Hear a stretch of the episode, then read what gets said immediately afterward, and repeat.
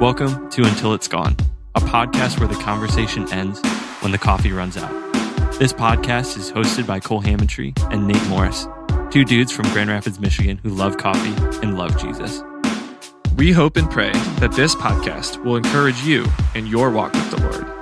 And thank you for listening and supporting the podcast. Now, join us over a cup of coffee as we chat until it's gone. What if I drink every, just all the coffee in five minutes? Well, until everyone's coffee. That's why. What if I drink all the coffee in five Well, minutes? you're not getting mine, so Oh, I'm going to be chasing you around. I You can probably- drink some coffee. I might slam this, and then it's a five minute show. the guest controls how long they are on by their coffee intake. I slyly switch out your mugs as Yeah. we're going here, and you're all of a sudden you're like, "Dang, we're like We gotta six- wrap it up." Six like- minutes, and it's gone." Kirk, if you don't want to be here, just say. Yeah, no, right. I Don't- want. I Let just know. you know I You don't have to drink short all our and coffee. Sweet. short and sweet. That's all. And I drink coffee fast. That's really what that okay. was about. He, he see he, Logan's Logan and Tess. Logan's Here. We have a sit in today. we have a sit We have a live studio audience. peanut gallery. Can we get a sound effect mic over there so Yeah. he can Just a soundboard. boo and ah and laugh and clap? He said he's in it for the free coffee, so he got a he got part of the pour, so he's living life. Logan Chagdis. He's also um, a f- previous guest and also works with me. And I think he's hoping he's getting paid right now. He says I am. It's amazing. Oh yeah. Well, welcome to the show, everyone. Sup Lego head? Nate, Nate makes fun of my headphones because they're massive. They look like Lego headphones. That's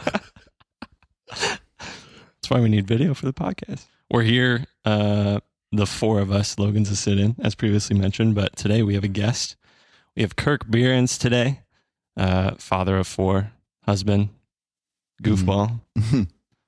I'll accept that d- description and introduction.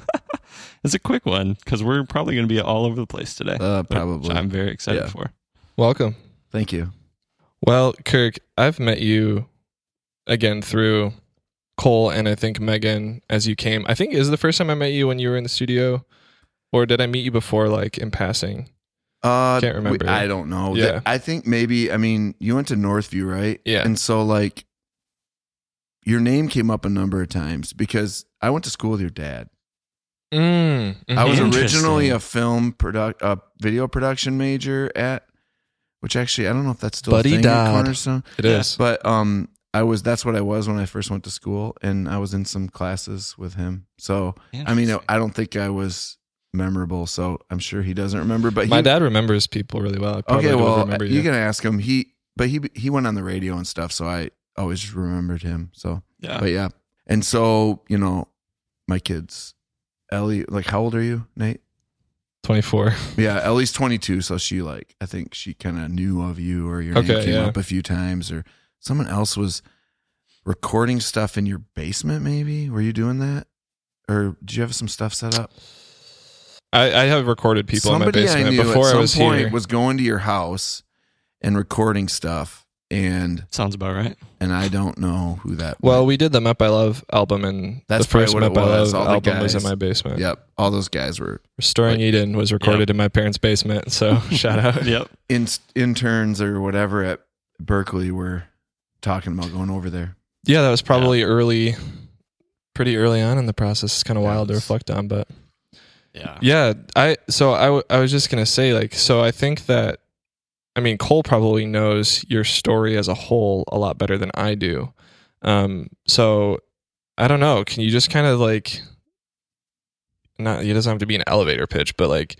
How would you Mm. kind of like introduce yourself to to myself and the audience Oh members in terms of just like You're giving this man a lot of power right now. Next, well, it's and also it's next to impossible for me to try Well, to do what you're doing. I'm I'm not trying to. I just like what what part of it or like well what like version. yeah of I'm it. gonna zoom in and just say like um Maybe like, uh, I mean, like, I I'd be interested at.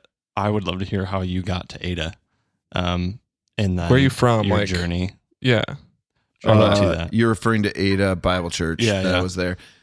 Oh man. Um so you know, grew up with a a great home. Honestly, as I reflect on my life, one of the pieces that is just uh I'm super thankful for is that I had such a great youth. Like I grew up in the 70s with like uh building bike jumps and there weren't such thing as helmets or I mean, we just lived the wildest lives like free and whatever and and nothing really mattered and i had such a great safe environment as a kid that i grew up uh i don't know i just had i feel like i had a really healthy good childhood which i'm super thankful for Mhm. uh um and uh I- i think a pretty healthy fairly conservative but fairly healthy uh like even faith uh thing like really healthy and uh but as everybody has to i had to make that my own and i had my share of wanderings and like school and everything. And then i uh out of some i was just talking about this with somebody excuse me. I don't know how i it it's it still amazes me that i ended up at at the time it was grand rapids baptist college. Like that's what it was called cornerstone's previous name. And uh you know like dress pants collared shirt uh no dances no movies um no smiling or laughing or having fun. Wait that's that part was just a consequence of all the other rules. Um and I, but honestly it's so bizarre that i just chose to go there. Like i think i just had two friends that talked about Mhm. it and i went there and visited and it and there were cute girls. And i think i just like if they'll let me in i'll go. And i i think subconsciously i kind of knew i might self-destruct if i went to like michigan state or you know a, a public school so Mhm. I think it's just God's guidance in my life to uh to end up there because there is where I I really got serious about my faith. I was like, I'm either Sure. in or out. Mhm. And I really, you know, I'd been I'd been saved, but I it was like difference between Lord and Savior. Yeah. I didn't I didn't like surrender. Mhm. Like and there's all kinds of stories there, but that I won't go into. But like, was going to Grand Rapids Bible at the time was that straight out of high school or was there space in between high school? Straight out. I went straight from my graduated and went to Grand Rapids Baptist. And then, you know, like I always make the joke that like everybody there that appreciates the the way that they adjusted over those years can thank us because thanks me thank me because when I went there it was like all those things I described. And by the time I left it was Cornerstone University. You could do anything you want. On not really but uh yeah it was uh we we wore all those rules down and Mhm. um It's funny how today's population at Cornerstone would probably be like, "That's so they have such strict rules," and it's like, I mean, like Oh, yeah. compared to MSU, but like One of you the have no idea what it professors- used to be like. One of the professors had like uh, a short leave because they got caught going to a movie. Like Oof. someone saw them coming out of a movie theater. Oh Like my how bizarre! goodness. At least it was God Not Dead version two. Uh, and he happened to It be one of my favorite Newsboys- professors too. So it was a Newsboys film. Come on, guys. Come on. yeah. That's Anyways, wild. yeah, yeah. I I remind I've reminded many students over the years and my own kids now that as bad as it may seem, uh, it ain't nothing like it was. Mhm. Mm.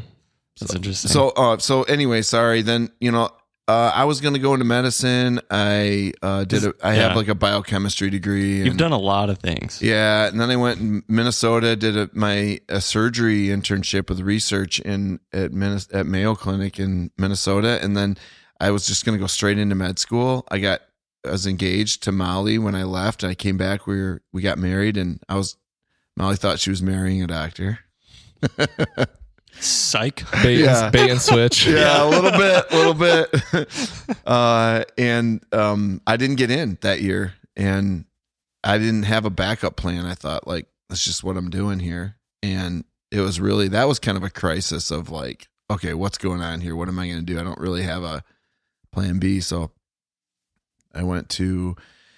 Uh, I was working volunteering at church, still always an important thing. In fact, I did get a.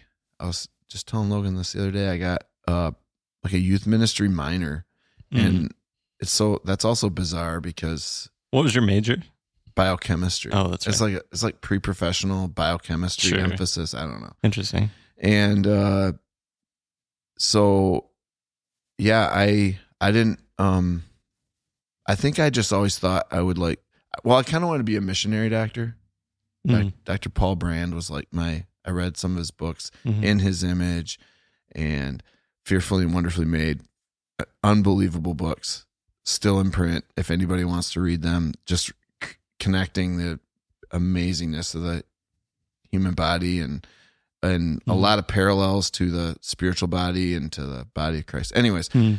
But he was a missionary doctor just like in India with the lepers and he had like this crazy career and I thought that's what I want to do. So I I did this like youth ministry minor to kind of like have some Bible like background and stuff. So when I went and Yeah.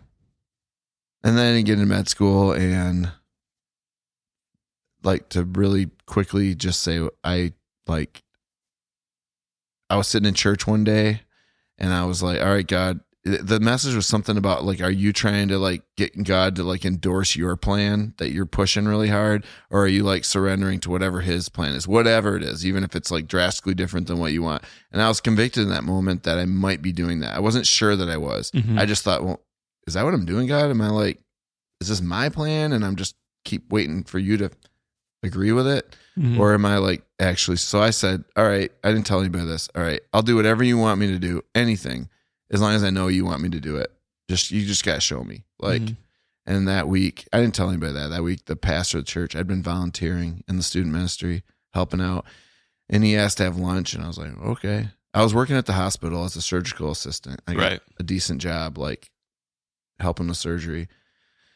In the meantime, trying to figure out what I was doing. Also going to art school for medical illustration because I was trying to think about how I could use my creative stuff to And how old were you at this point? uh uh so it'd been like 98 99 Okay. so shoot i don't uh 20 28 Sure. 24 27 28 something like Sure. that Yeah. no 20 yeah i don't know somewhere in the 20s 24 or 23 i got married at 23 so right Gotcha. after that Gotcha. 24 25 Cool.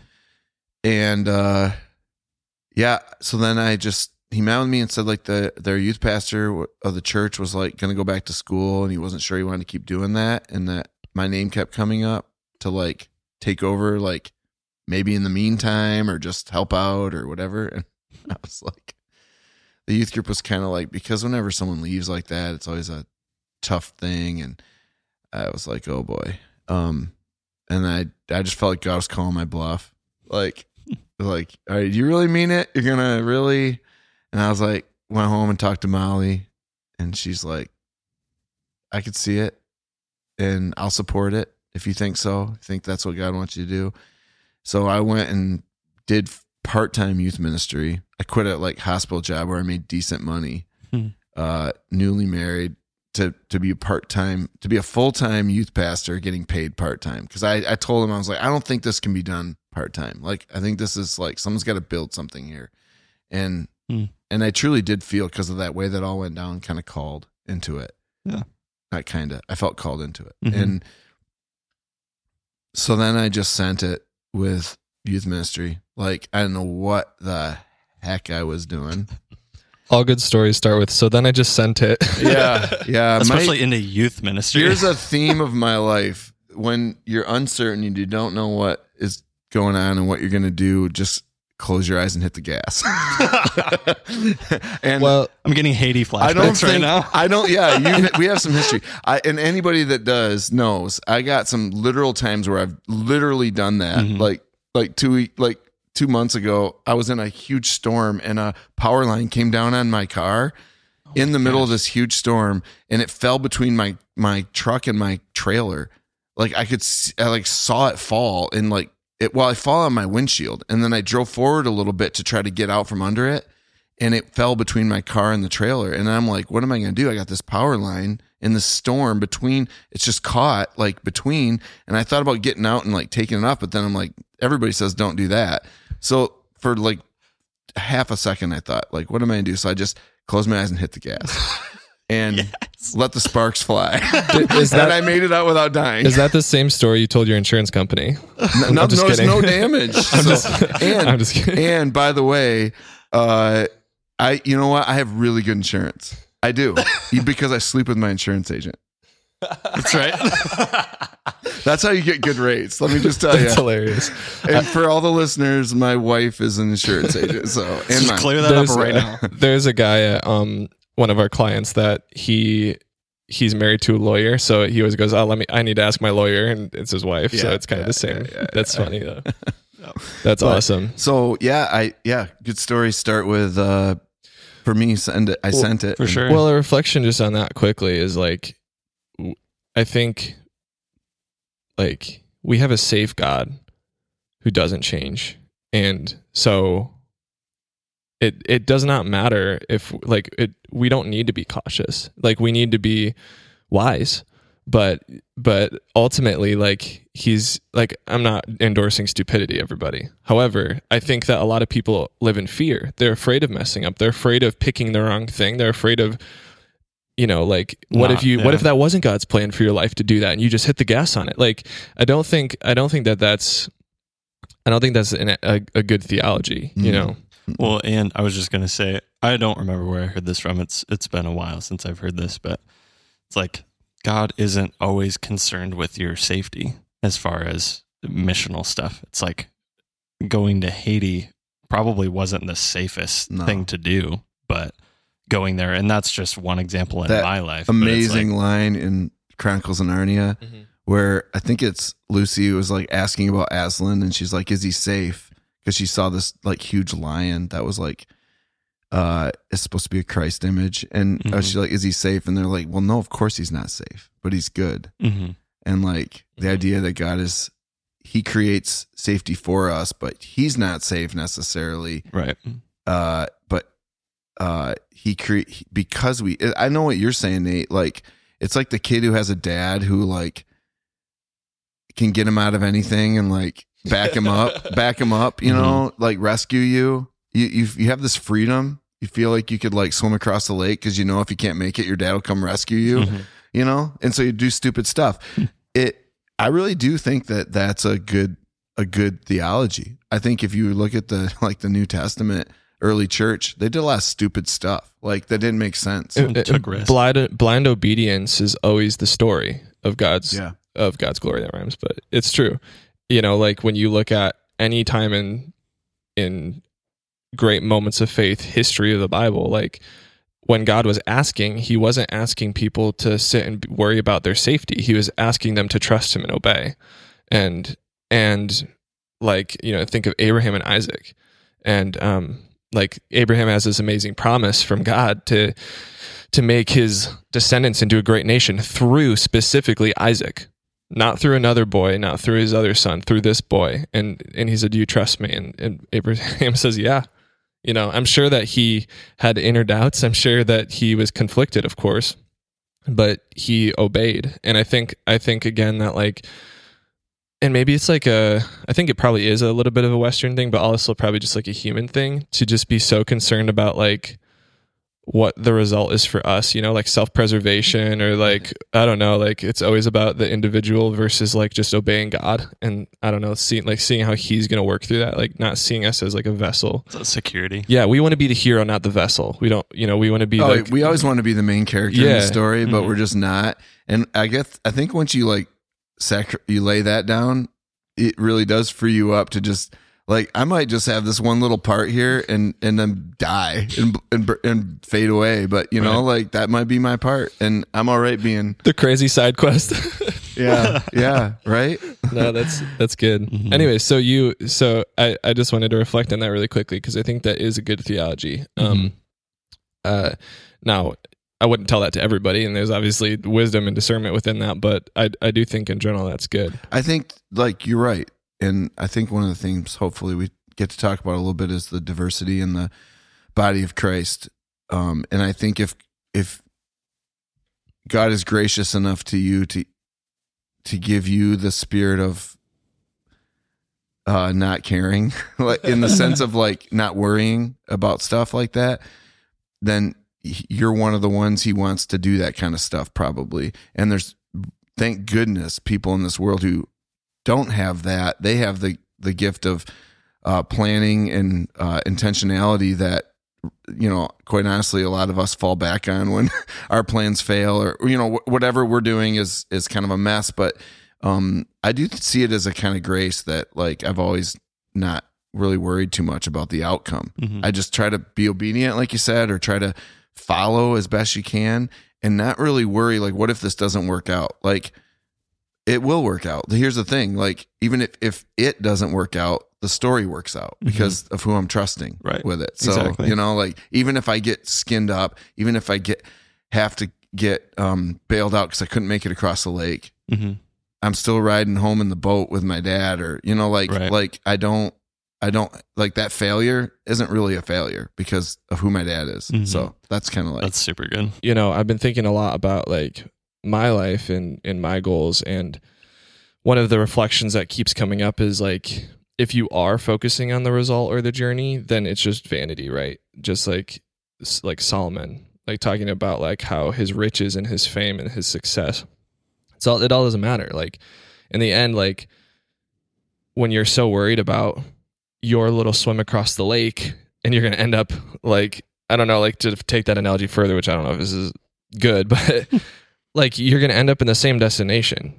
And like so you're gonna work so hard and like try to do it all yourself. And if you like well maybe not the same destination, but ultimately like your your success and the results of what you do, like when you trust in yourself is just such a futile effort, you know? And so I think that's such a freeing thing because it lifts the burden like I think we've talked about this before. Like the the Lord's burden is light. It doesn't mean it's easy, but the weight is off of I- you to earn I, it yourself. yeah. I agree. And I'd push it even further and say that in that scenario, you know, you, you tempted to think that getting across the lake to wherever you're headed is the goal, Uh, but it really isn't. It's the the fact that you tried and that you went for it and trusted your, you know, trusted that you're going to be okay even if it didn't work out. Like I don't think, like let's just be clear, like if there's a God out there and he's the one who made the universe, like things are going to happen how he wants them to. Like, and this is kind of one of those weird conversations where somehow our actions play with what happens in the world. But like, I don't know. I just a long time ago, I think I kind of just re- released the the desire, the the idea that I have a big part, that what I do is really going to affect what in the end God gets done or what happens in this world. And so, you know, I just think like it's probably more about the process and in the in the like the experience and the relationship and a lot of wonder in that honestly I, I i gave up the desire to like know and to have it all figured out um which uh which kind of rubs against like kind of like my fundamentalist background like growing up in a little church that like systematic theology everything is is kind of I know they wouldn't say this, but like it kind of feels like everything's known. Like they kind of diagram and dissect God out, and this is how He works, and this is how it all. And I mean, if God is anything of a real God who's awesome and like beyond us, like He's definitely not dissectable and know. Like He's made Himself knowable in as much as He's made Himself knowable, but He's so far beyond that. He's got to be. We can't even figure out how a dandelion works. Like how how could we think we could figure out how He works? Like. right. And so I've always been much more comfortable not knowing like like thinking of God as a wild man. Like like unpredictable and unknown. I mean, almost every story where he shows up in the in the Bible even, which is his known revelation, he's he was unpredictable. People did not think the savior, the Messiah was going to come as this like homeless guy, carpenter from Nazareth. Can anything good come from Nazareth? Like they mm-hmm. totally missed it. They all and they memorized the Bible. So like what makes us think that we got this like so figured out like you know, here's how it, uh, it's all like I put it in a textbook. Here's who God is. Get out of here. Yeah. Get out of here. Yeah. the other thing that comes to mind is that God's revelations to us are actually dumbed down in a way that we can understand Yeah, them. yeah. You They know, have like to be. yeah, like he's he's taken pieces of himself and related them to things that we can understand so that we can have some sort of comprehension of his character. Yeah, I mean, he he he reaches down enough for us to know enough Right. about him to reveal himself, so Mhm. that I mean, he's not a complete mystery, but to but to feel like he's summed up hmm in like an understanding I think so. Here's why this is so important. It's not only important for our own lives, but as always, it's bigger than us. It's Right. bigger. I think the world doesn't need to see like it's a big turnoff to a world who doesn't know him to have a bunch of other people act like they like Got they got the out. corner on him. Like Yeah. like like their nephew that died of cancer like somehow it makes sense. Like Right. like when we try to act like that, I think it, we just hurt our we hurt God's reputation and we hurt ourselves when we try to act like there should be answers to everything and we have the answers especially but even just saying there should be human knowable answers like I just I always respond like I try to always respond to those questions like why does God you know like with I don't know because I'm not God and like I know he's good I know I know he's gonna somehow it's all gonna make sense, but there, there's no way right now I'm gonna try to get you that like that's a God category thing that my human brain. hmm My dad always said uh, explaining God fully like to people is like trying to explain the internet to a dog, and I mean my dad just always has these like crazy little sayings, but like Awesome. I mean I always think about that. I'm like, what am I doing right now? Trying to explain Right. the internet to a dog like or myself like Right. i'm the dog trying to understand god like the internet like what Yeah. Okay. And it's it's also cool to on that aspect of like we don't know everything. Like there is always more to step into. There is always more of God to reveal Himself to us that we can learn. Uh, you know the lifelong journey of sanctification and becoming more and more and more. I I personally love that. And when we get to heaven, we're not going to know either. Like, Right. I think too, there's this perception that maybe it's just like a subconscious thing that I've perceived, but like, it's like, oh yeah, when I get to heaven, I can't wait to ask God that. It's like, you're going to ask God that?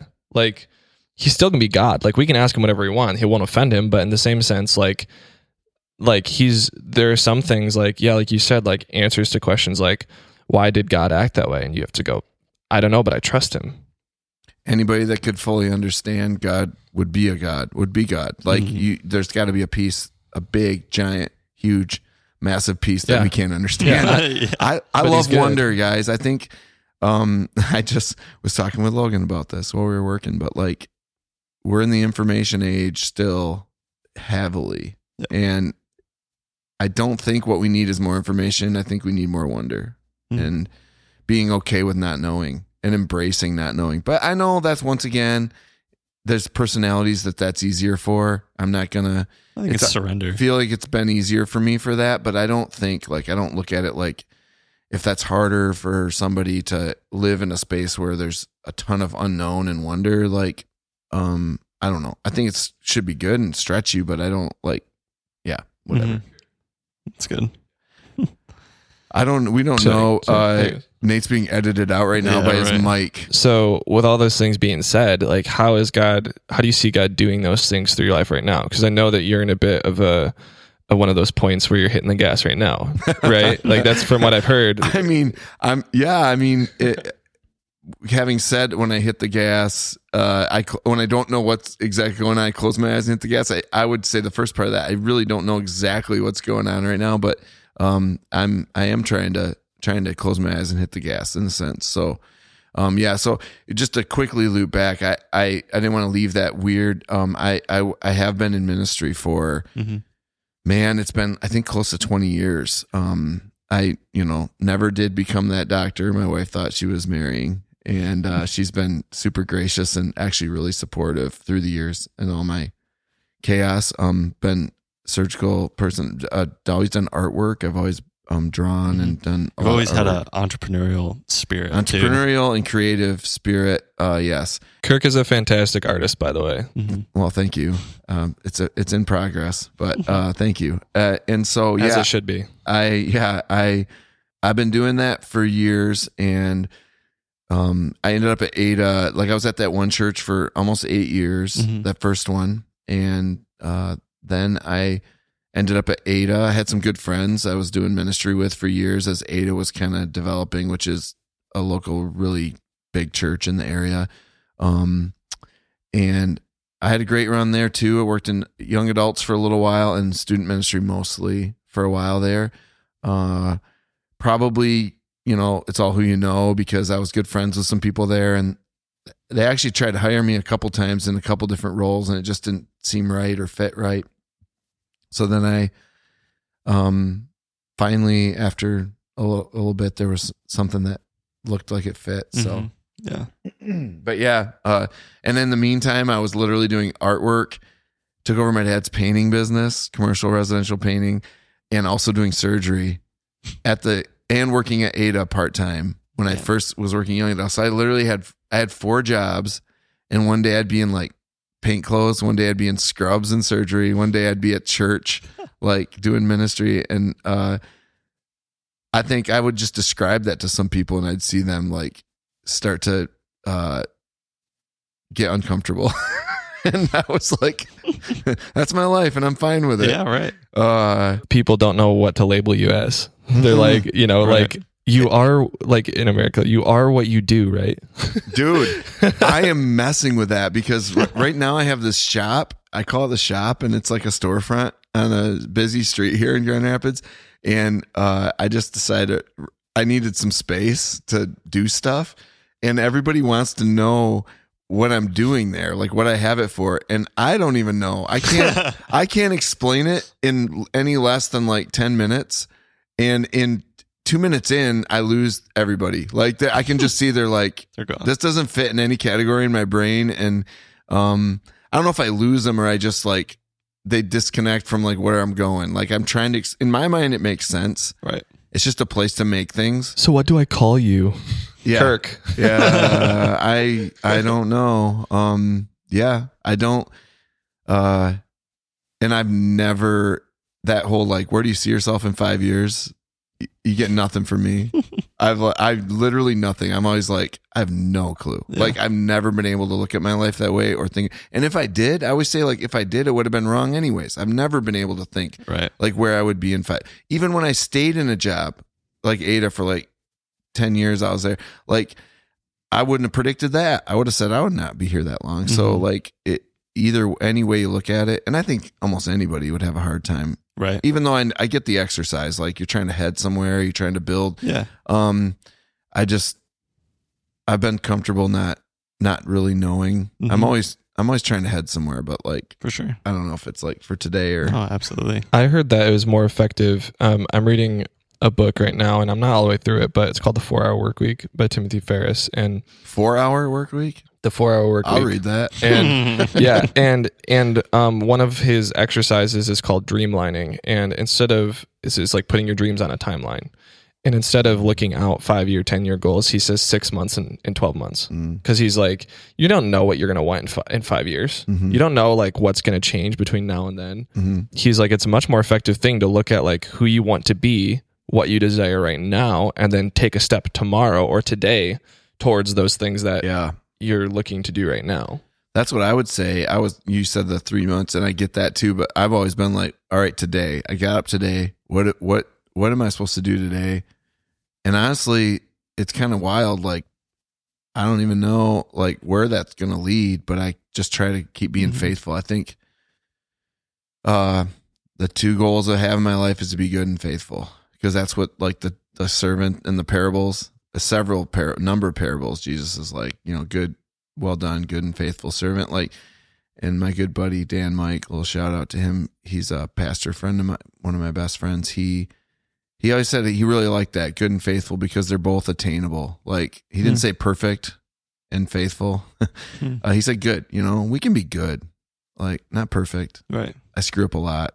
hmm I do a lot of things I wish I didn't do and mess up. Um, but we could be good and we could be faithful. Faithfulness is just responding in every moment as you need to. hmm Yeah, so like in your life right now, like you just left your job at Berkeley, right? Mhm. That you'd been at for Four years. four years, and and you know, Well, I mean, and you're still in, you've been in ministry for 20 years. Yeah. And so now you're transitioning out of that. No, I'm not transitioning out Well- of ministry. That's all right. I'm glad you said that. You know, you know what I'm saying. You're transitioning ministry. out of vocational Yes. paid ministry. paid ministry. I'm vacation uh, transitioning out of, but uh, in my mind, if this isn't a step toward toward uh, effective ministry with my life, then you know it's it's not what I thought it was. which Mhm. I guess is always possible too. But um, yeah, I don't. I definitely see it as like uh, just a different kind of ministry uh, to be done. And so, um,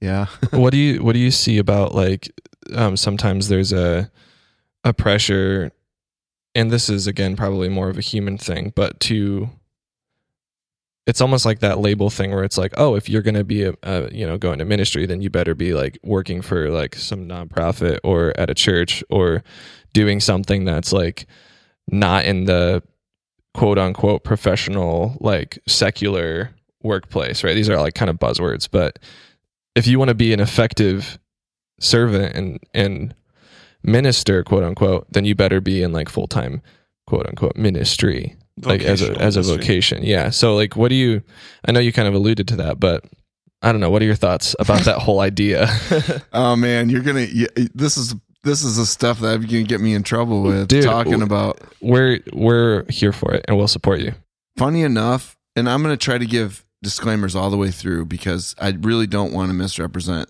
the way I think about this. And I think it can easily be misrepresented. But I also am in process. So, like, you know, just that's the first disclaimer. Like, I'm trying to figure a lot of this stuff out. Um, but uh, after, I feel like I'm in a place where I can say some of this, at least be raw with how I thinking about it right now, giving the disclaimer that I, I'm not sure I'm I, I definitely haven't arrived anywhere. Like I know this, and I'm not even sure I'm right about some of the things I'm thinking are, are. I, I just am. I'll share a little bit about what I'm thinking and get people mad at me maybe, but um, but that's not my intent at all. And I really don't want to ever hurt the the the body or the the church in any way. I- If anything, I hope maybe there's some help in this for where the church is at and where it needs to go. Whatever. Um, I I'm actually kind of after years and years of ministry of getting a paycheck to uh to do ministry from people who uh have graciously given money under no compulsion that I you know I mean hopefully uh given generously doing their jobs elsewhere out in the marketplace and and trusting other people to do some of the work that you know the church needs to do. Because that's kind of how I see it you know like people give their money to, you know to the the church God's movement in the world which is called the church whatever that collective thing is um and then and then I've I've been under that like kind of uh send from people. It's almost like they're giving their their money and then like i uh i almost kind of see it now as like the easier thing to do.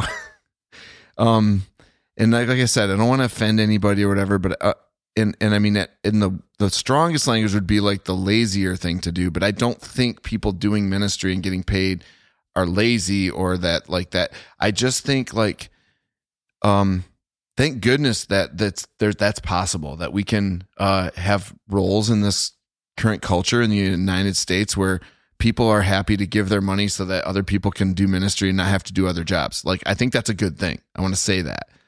But I also think from the individual like from the first person point of view I'm not sure that that's the like I think that that seemed like even in your question Nate like that's seen as like the higher thing. I don't see it that way anymore. I almost see like that's like it was like the entry level for me to to get to paid to do ministry because I couldn't do something else uh, at the same time and I could commit myself to it. I almost see it flipped for me that like if I can find a way to support myself and still do ministry, um, it's one less draw on this on like people's giving that I have to take, um, and uh, there's a creative element of like I mean I didn't invent this. Paul was a tent maker. Okay. So this guy was going all over the world and he was earning a living. He did get money given to him. So he was a little mix. Uh, but mostly we see him using that to support churches and, and other people getting started. He's, he said, you know, he worked tent build, tent making to be able to provide for what he was doing. And, um, personally, I just feel like that's like a growth step for me to whatever I'm to do here in ministry, however I'm to do it is like uh finding my own and it's it's sometimes it's just as simple as money. Like it's just literally like I don't have to ask anybody else for any money if I can support myself in doing that. It's not a prideful thing. It's not a like I mean I, I hope it's not. I'm trying to not be like I don't take any it's it's just like I don't have to draw on the system. I don't have to sit back and um rely on other people to um to do this. So that's why it's it's a little awkward to talk about because I have a lot of friends, a lot of dear, close friends I love that are in that role. Um, but some of them, my best friends, we have these candid conversations, and they're kind of agreeing. They're kind of like going like, um, and there's an element of going out into the market, the world, and like doing ministry that that that kind of is a little disarming.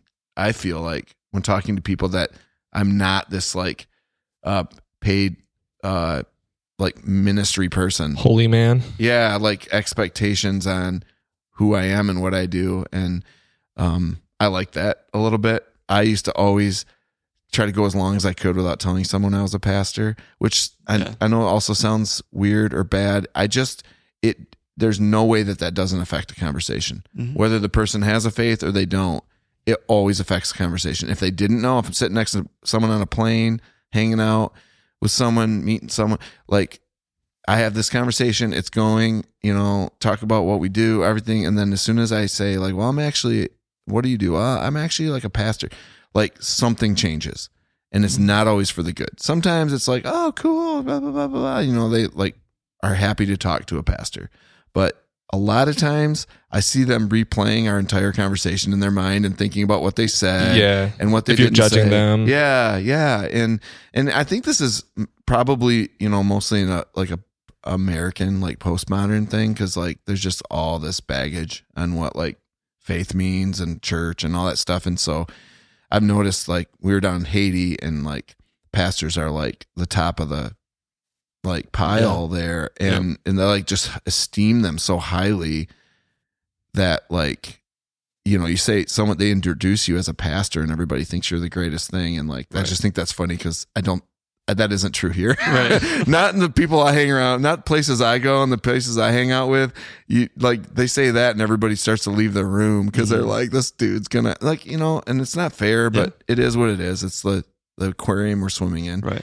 and um and so yeah uh you're looking at those sweet shadows sorry you can't see but uh the sun's coming in and making really cool i'm a visual art kind of guy and making really cool shadows on the wall uh cole's head with his lego headphones. It looks like the iTunes logo a little bit, like the like the headphone yeah thing. yeah yeah anyways sorry it's Oh, distracting No, It's no, good. that's really good. I and I and I love and appreciate your honesty and like figuring out that thought because that's kind of where we're at too in a lot of ways. Like, and I think that's the right way to approach the conversation. Is like I'm still figuring this out. You know, my conclusions may or may not be wrong. Um, but this is where I'm at right now. And I love what you said too. I think it's so important to reiterate that there's no hierarchy to calling.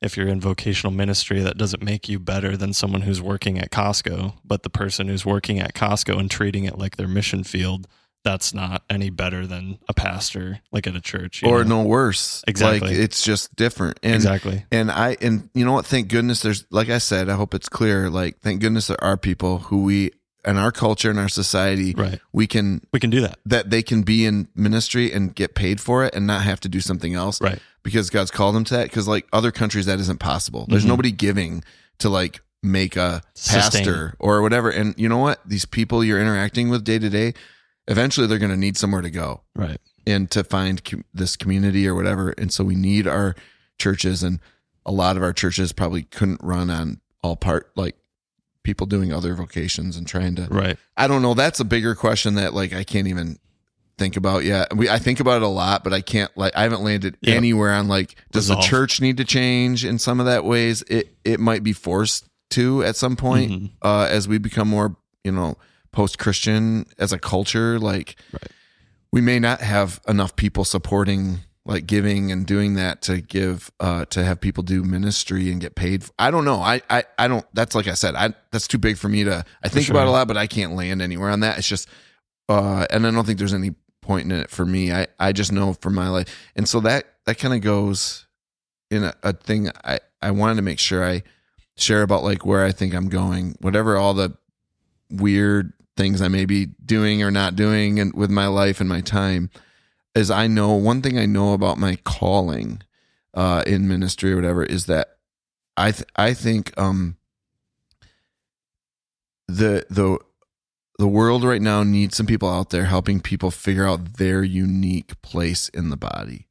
Uh, I think um, a lot of what's out there, faith inspired, faith based in the past has been like this kind of idea that like trying to getting everybody to the same place, like a converging movement. Like Mhm.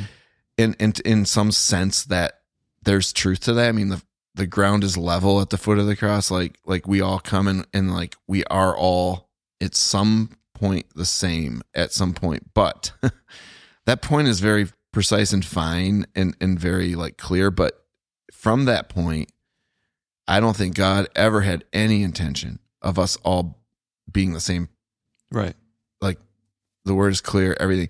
And i just don't think there's enough emphasis out there. This is just how i feel.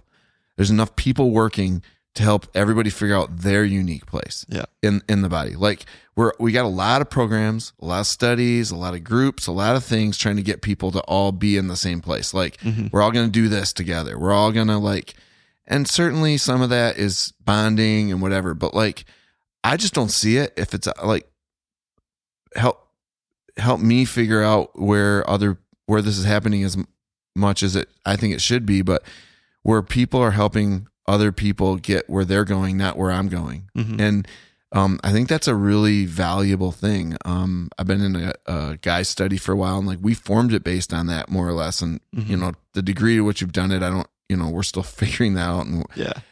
how good we we are at it but um it isn't a study to like a, a group of guys trying to all go the same place it's a it's a it's a group of people trying to help each other get where each individual is being called to and go Right. and that's a very different way of looking at it and i think it's really important like you think of someone going into the military they're trying to basically make the same person out of everybody like you're all going to be a good soldier. Like you follow the orders and you're all going to go and you're going to go like and i and, and in the end but in the end that's boot camp right?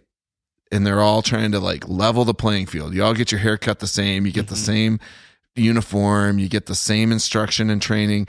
But then if it just stayed there it wouldn't be an effective group of people. They diversify.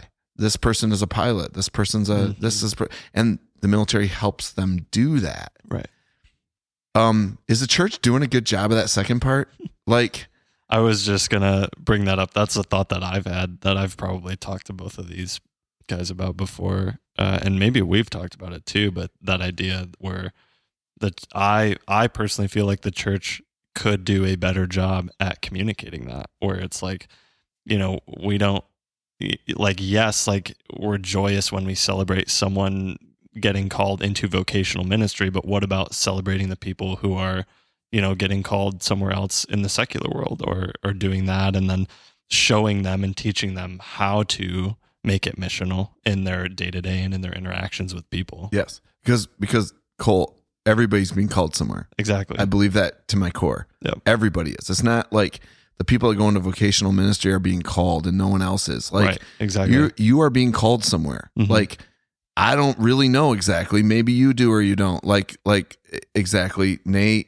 logan everybody's being like called in their uniqueness in the unique way they were made to some unique outpouring like realization of that. And i just don't know if i see the church like doing it making that intentional. First of all they'd have to talk about it which you just said like i don't you don't necessarily hear them talking about that that Mhm. much. And it so they're probably not talking about it because they they aren't valuing that as much as it should be right and I, I don't know. I don't like I said. I don't have it all figured out. I just feel like there's a gap there. We're missing. We're we're getting the boot camp down really well, Mhm. fairly well. Like if you want to go and get your life in line with Christ, like there's probably a hundred churches in the area here who will help you do that pretty well. Mhm. if you want to go figure out how to like be the best photographer or you know like content creator or, or uh, producer or whatever like in your faith with like shining light into the this world the light of christ like is the church helping you do that? Like i i kind of want to believe they should be. Like there should be some people trying Right. to do that. Like and i'm and i don't mean like in necessarily programs or like uh i just cr- talking about it Support. Trying- support value in it value in it like not saying like oh this is let's celebrate this story because this person's going in to be a missionary and yay rah rah oh oh you're oh you're gonna you know Oh, you're open an up a- accountant. yeah you're gonna open up a garage and work on cars like cool like Right. when do we put someone on stage and Don't celebrate be that selfish. but like, when do we put someone on stage and celebrate that? And the way I'm seeing it, like that mechanic could have the a, as great or greater impact on this world for the gospel as because every day in and out they're they're interacting with people and they get a chance to, to bring life or death into those conversations and Right. light and dar- or darkness. And my goodness that's our mission. Like there we are. We're out there. And Right. and so why do we val why do we have this like it feels like an inverted uh value on Mhm. these things. And i don't know I just have I have like two main thoughts on that. The first one is like going back to like the I I believe in personal responsibility to be true to your calling, right? So Mhm. what you're doing right is figuring out the things that you feel called to, right? Which Mhm. this is obviously something that is on your mind. I don't Mhm. think that's an accident. Yeah. Yeah, right. Like that's God is calling you to be paying attention to these things, to be thinking about how the church should work through those things. Therefore, you're a problem solver in some of those ways. You're going to be working towards those goals, right? So it's like planted and put into your brain. And so for you to kind of like ignore that would be actually like disobedience, you Mhm. know, like disobedience against your conscience, probably the Holy Spirit, Yeah. and where God is leading you. And I think that um that's really like, and it doesn't matter like what that calling ultimately is, as long as it's in obedience to God. It all boils down to just being good and faithful, being obedient, and and for you, like that looks differently. You don't even know what your journey is going to ultimately look like. You're not ultimately concerned with that. You have your Right. next step in front of you. You're like, I feel passionate about this thing. How can I be helping that? There's Yeah. no like destination in mind. It's just like I know that this is what I'm supposed to do, so I'm going to step towards it mm-hmm. the second thing was that that came to mind was I think that the human experience again, and we've talked about this again before, but is like a pendulum swing. You know, we swing one way and then we we go, oh no, we can't do that, and then we go the other way. And really, like a, a balance and you know discernment and wisdom in the middle is usually the best place to be. Mhm. So I think that like there is some part of our human mindset that when we aren't focusing and continually focusing our minds and our goals on on like the on the mission, like on God's mission, on the gospel, on like the Great Commission, if we aren't continually reminding ourselves what we're here to do, we can get so caught up as humans and forget that our mechanic job is a mission field. We can just get so caught up in the, the profit and loss statements. I can get so caught up in how I can make a cool video or do those things. So like the reminder is necessary, right? But and I know you're not saying let's just focus on the business. You're saying how can I use that to further the gospel? And I think that's actually the most effective thing because when you're thinking of people like like you continually forget about like how the Lord is working in your in your secular job, it's because you're you're not thinking about like well how he what he's doing in it. Yeah, I would agree with that, but I might I might pull it back just slightly and say I'm not sure we can uh back to that conversation before about outcomes. Like I'm not sure how much uh we have to be even mindful of the big picture and how and how it's all working together because I'm not sure we can fully understand it or, or or connect the dots fully. I just think we do need to show up and be faithful. And so uh faithfulness yes um like in in saying things like you know like the the the you know my business as a mechanic or whatever if, if that's what someone's doing is is my mission field i'm good with that. But i also i i pull back a little bit and get a little bit weird if someone's like they're trying to force it. And and like I think there's a way to actually be a really good mechanic, be honest, be kind, not be talking about Jesus all the time to people when they don't want you to, and still be faithful. Like I think we got to trust God to to connect those dots and to have the conversations to end up, you know, at a table with a a dude from Canada and a dude from uh, Texas, and and be praying with them. And, and kind of putting God on the line for the weather uh, or something like you know like Yeah. I think there's a way if we just just relax and do what we're supposed to be doing and let him worry about how that stuff works out. Like I get a little weird when like it gets too like I'm trying to determine this outcome. Yeah. Like I'm the I'm the mechanic who like you know like You have the bulletin tracts, I- and, you, and you keep giving them out. and I have stuff. to make sure I tell every person that's customer that you know like I'm a uh, you know, that like they need to really should choose Jesus or whatever it is. Like it's just um you know I don't know. That's just where I- I'm like More force. I, I 100% agree. I was I was more trying to say th- like you should be seeking out what the Lord is Yes. doing in your business, Yep. not Yep. necessarily like you're going to just become like uh, open air preaching in your garage while Yep. people's like pulling to get their Yeah. oil changed. I'm more like I think first of all that's not even the most effective way to preach the gospel to begin with. so I will I will take that stance. I think God can work through that, but I think it's much more effective and long lasting and life changing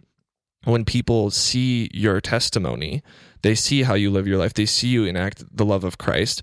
It's attractive. It's different. It's countercultural. They're like, there's going to be some part of like, why is this dude not trying to take advantage of me when I bring my car in? And he always fixes it, and it works amazing. And if something goes wrong, he says, "Come back in, and I'll fix it because I want, uh, you know, I want to take care of you like Christ takes care of me." He doesn't say that, but he just e- enacts that. Or, and then, and then at the end of the day, you go like, I just want to be around this person. What's what's different? You know, that that's how it's supposed to work. You Yeah. know, the Yeah. old adage like preach the gospel with your whole life and use your use your words when necessary. Mhm. You know what I mean? Like I, that's more my point, and Yeah. I'm totally in agreement with you. Not not Yeah. necessarily like become the the Bible garage. right, no, right. And I didn't. And I, I yeah, I, I was just. It's an interesting point to It's a good out. clarification. A big, a big, uh, a big theme in my life, or a big lesson, uh, something I'm trying to work on in my life is like sacrificing the uh, desire to be understood, and um, that's a that's a weird one and a hard one um, because we all want to be understood, and people we want people to get what we're doing and what we're like where we're headed. First of all, you already know my story. You're probably not going to get that with me very often, but I'm finally like being able to be okay in that space of like making sure everybody understands. Cause like if you think about the life of Christ, he was basically misunderstood his entire time. Like even by his closest friends. Like a lot of them didn't get it till he was gone, like years. And then they were like, Oh, I should write that in a book because it all makes sense now. I was an idiot and I'm going to write it into the book how much of an idiot I was because I was. I didn't get it. And like, um, but like he, Jesus just lived his father's will and, and almost just let it speak for itself or let it be. And, and he often was just, it says he was, a lot of people didn't understand or they, you know, he even said like, I said this so that you're confused or they won't get it, but which is really weird, but, um, sacrificing the ability to be understood, like uh, the desire to be understood, just laying it on the altar. Like I got to do this. I feel like I'm supposed to do it. Nobody gets it. Like I have, I've had that a number of times in my life. When I went into ministry from going into medicine, like literally had some people say like, "What a waste," you know, like, and uh, and then also like now when I'm leaving paid ministry to go do other things, a lot of people like, I mean, I, I honestly, I think some people are like, it, like I'm backsliding or I'm going off like, and and Is I'm a Christian still? yeah, Yeah. yeah. They're, like faith at? worried about me and what I'm doing, and and I and I just like, you know what? I can't. I've got a you know Nehemiah. I got a job to do. I can't come down off this wall to to speak to all my like the to get make sure everybody understands what what I'm doing. I think honestly, people are trying to get it. So to be fair, but there's not really any, uh, a lot of it can't be gotten yet because I don't get it. and so like, what am I going to tell people? I can't even explain what my shop is for. Yeah. So let alone uh, what my life is exactly doing. And so I get up every day and I I kind of like am like just kind of keep stepping a foot in front of the other and and let and let it speak. You know, and I might you guys, honest to goodness, I might get halfway across the lake and start drowning and and my my savior might have to come swim out and get me or come Right. out with a boat and get me like I still want to be I still want to be the one who who tried and went for it and maybe got it wrong even. Like I really don't want to give the impression that I got stuff figured out because I really don't. Yeah. And I may go full circle. I may go down this path, get halfway across the lake, and find out all the other people that I thought didn't get it got it, and I don't. Uh, honestly, I I really don't. But I'm I'm being true to what I feel God is pulling me towards. I Right. really. What else can you do? Yeah. That's Yep. faith, man. You don't ever get Yeah. it like chiseled in stone for sure, 100%. Like this is clear. I just, I do believe I did what I, I left uh, full paid ministry to head towards God. I do believe that. Right. And so to, towards his pat, his calling for my life. I don't know what else to say. Like I might have got good. it wrong. I might get it wrong. I might, I might crash and burn. I don't know guys, but hey, Yeah. let it be said of me. I'm trying. and I think like connecting that back to like parts of the body, like when you analyze yourself and your gifts and your talents and your abilities, you can kind of get that like better understanding of, oh, like God might want to use me in this way. And like, you know, we can make a, I, it was a quote from something where it was like, we can make the greatest impact for the kingdom, like using those gifts and talents and abilities. Yes. And when we take a step back and analyze and and like hey i think i'm gifted in this this this and this uh, and maybe here's an opportunity or something happens or you don't and you face opposition that's not god telling you that you shouldn't do it Mm-mm. that might be more the case that you should do it Mhm. um, and yeah that's just cool to see how those things connect for you so that's that is a piece of all this that I was talking about is like helping be be a voice helping people with that like Right. like helping like m- one thing I think is interesting my dad always said this to me in conversations you know we're made in the image of God right? Like no one really knows exactly what that means. There's a lot of ideas you know like Imago Dei like we we're like we carry somehow we bear his image.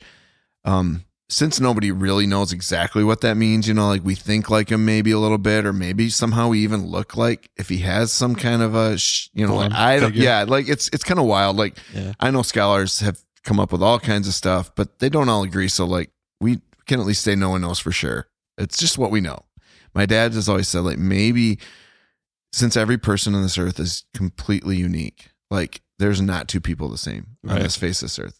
And when you're infinite, you can do that. Like hmm when you're infinite God, you can just make every snowflake different, and it's like no sweat. Like yeah every snowflake's different. Like so what? Like Yeah. every single sunrise that's ever been has been different.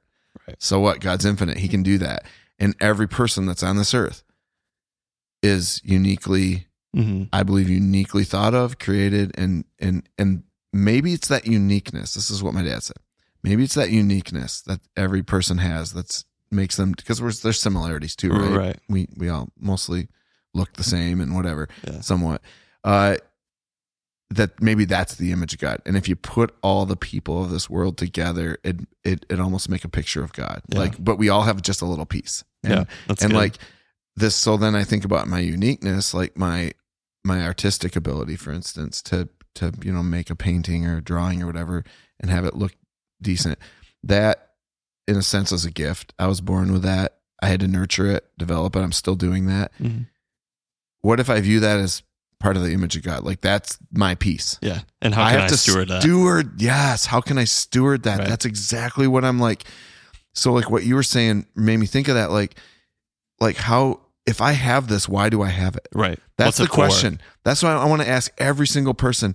And i met so many kids in student ministry over the years like i don't have anything. I, and i just want to call you know bs on say, i say that? No, i just want to call bs sure. on that right right now because yes you do. Right. you you just haven't figured it out yet or it's right in front of you and you just aren't seeing it for what it is. Right. The way that you can listen to someone and not and not give them all the answers right away and just be there for them and be compassionate. That might be it. I don't know. I, like i have to get to know you better to start to start seeing some of it. Hmm you, I, my guess it's a little bit of both. You, you haven't figured it out yet and or it's right in front of you and you don't see it for what it is. Right.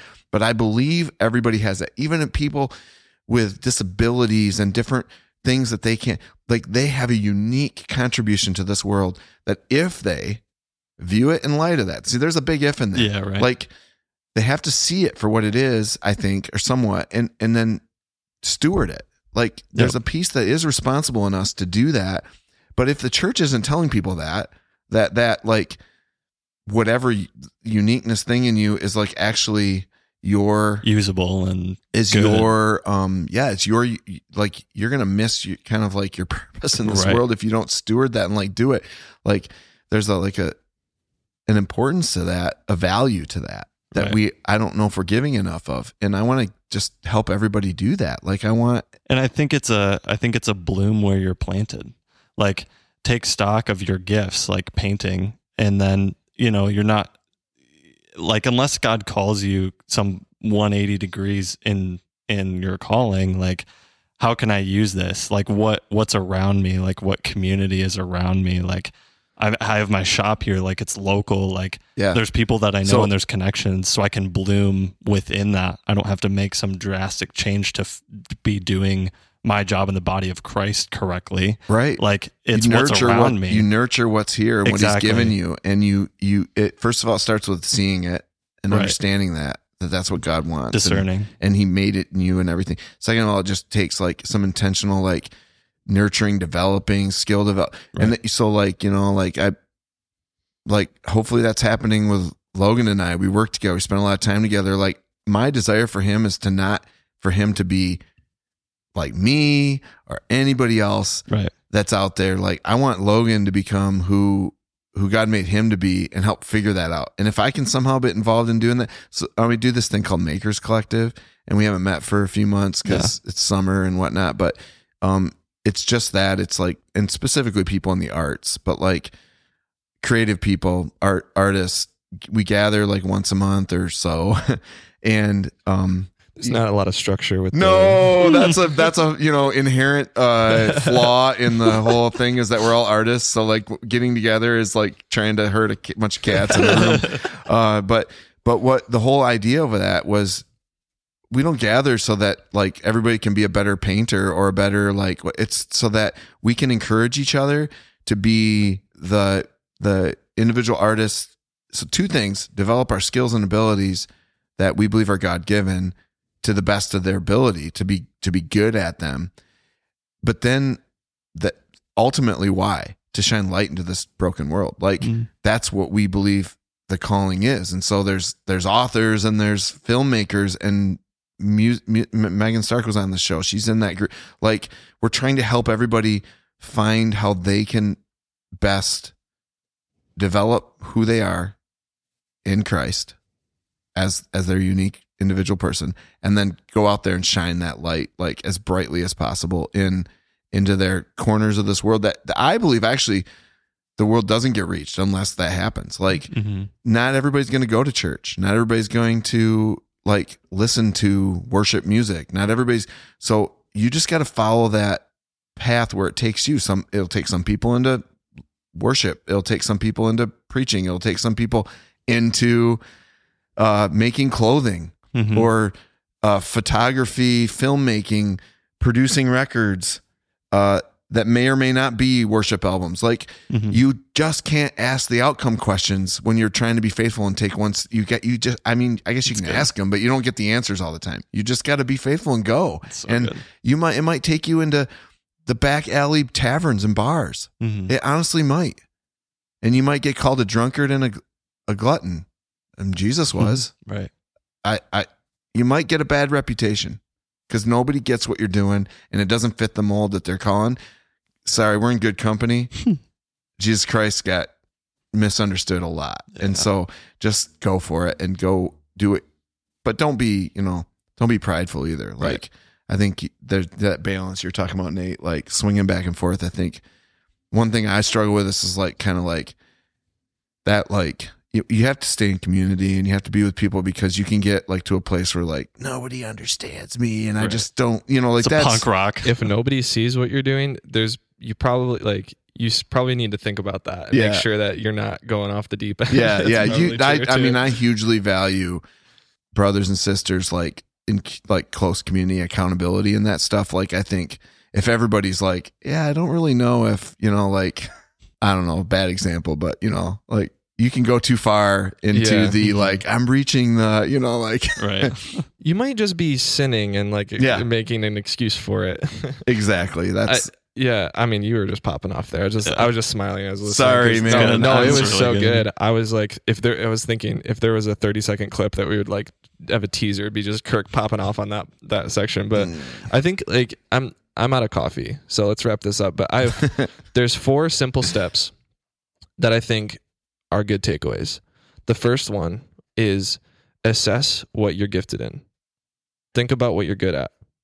The second one is try to try to improve on your strengths. Try to learn in those those things. Um, the third thing, look at I would say good at and excites you.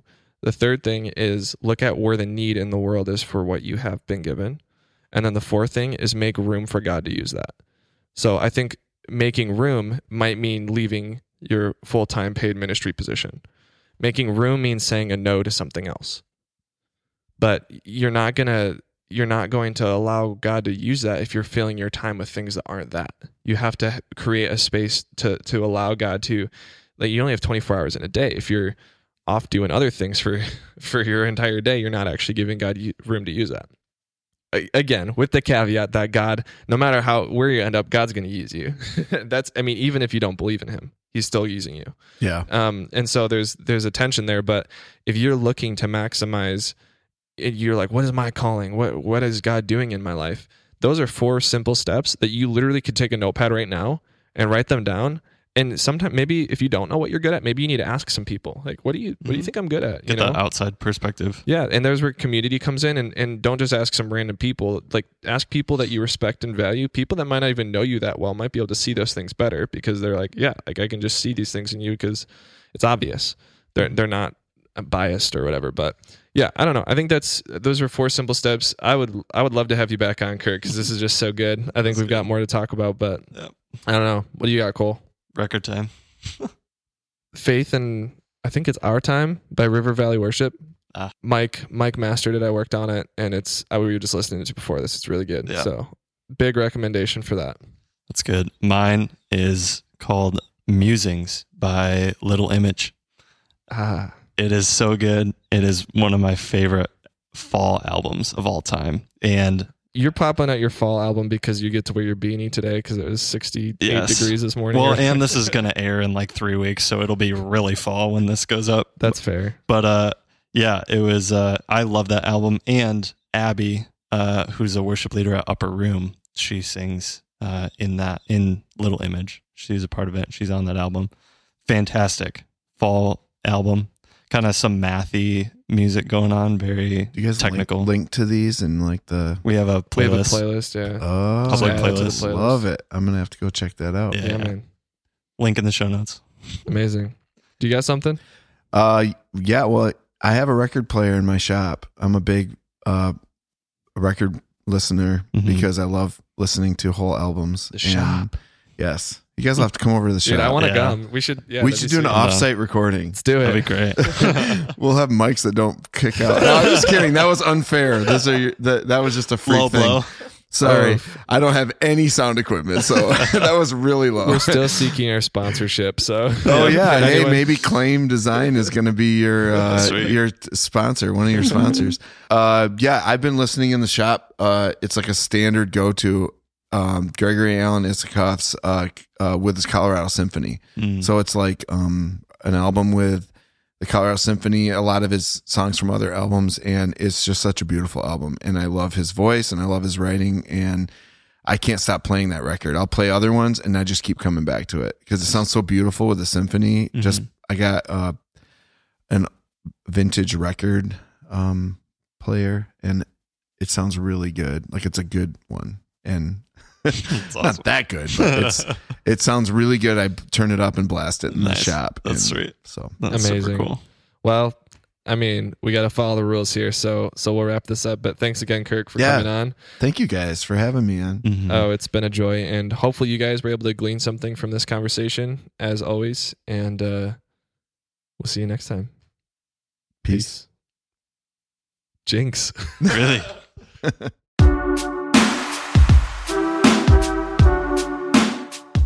Thank you guys so much for listening to our podcast. If you've made it this far, please make sure that you are following us wherever you're listening and that you have notifications turned on. As we constantly mention, Cole and I suck at posting on Instagram, so that is the best way to stay up to date on our current content, and it really helps us keep living the lifestyle that is important to us. Yes. Thank you to Josh at Local Legend for always hosting us. We're excited to continue this journey with you guys. If you have any recommendations, questions, comments, thoughts, or ideas, hit us up on Instagram at uig.podcast. Send us a message. We're so thankful for you guys. Thank you for always listening and supporting the podcast. Yeah, baby.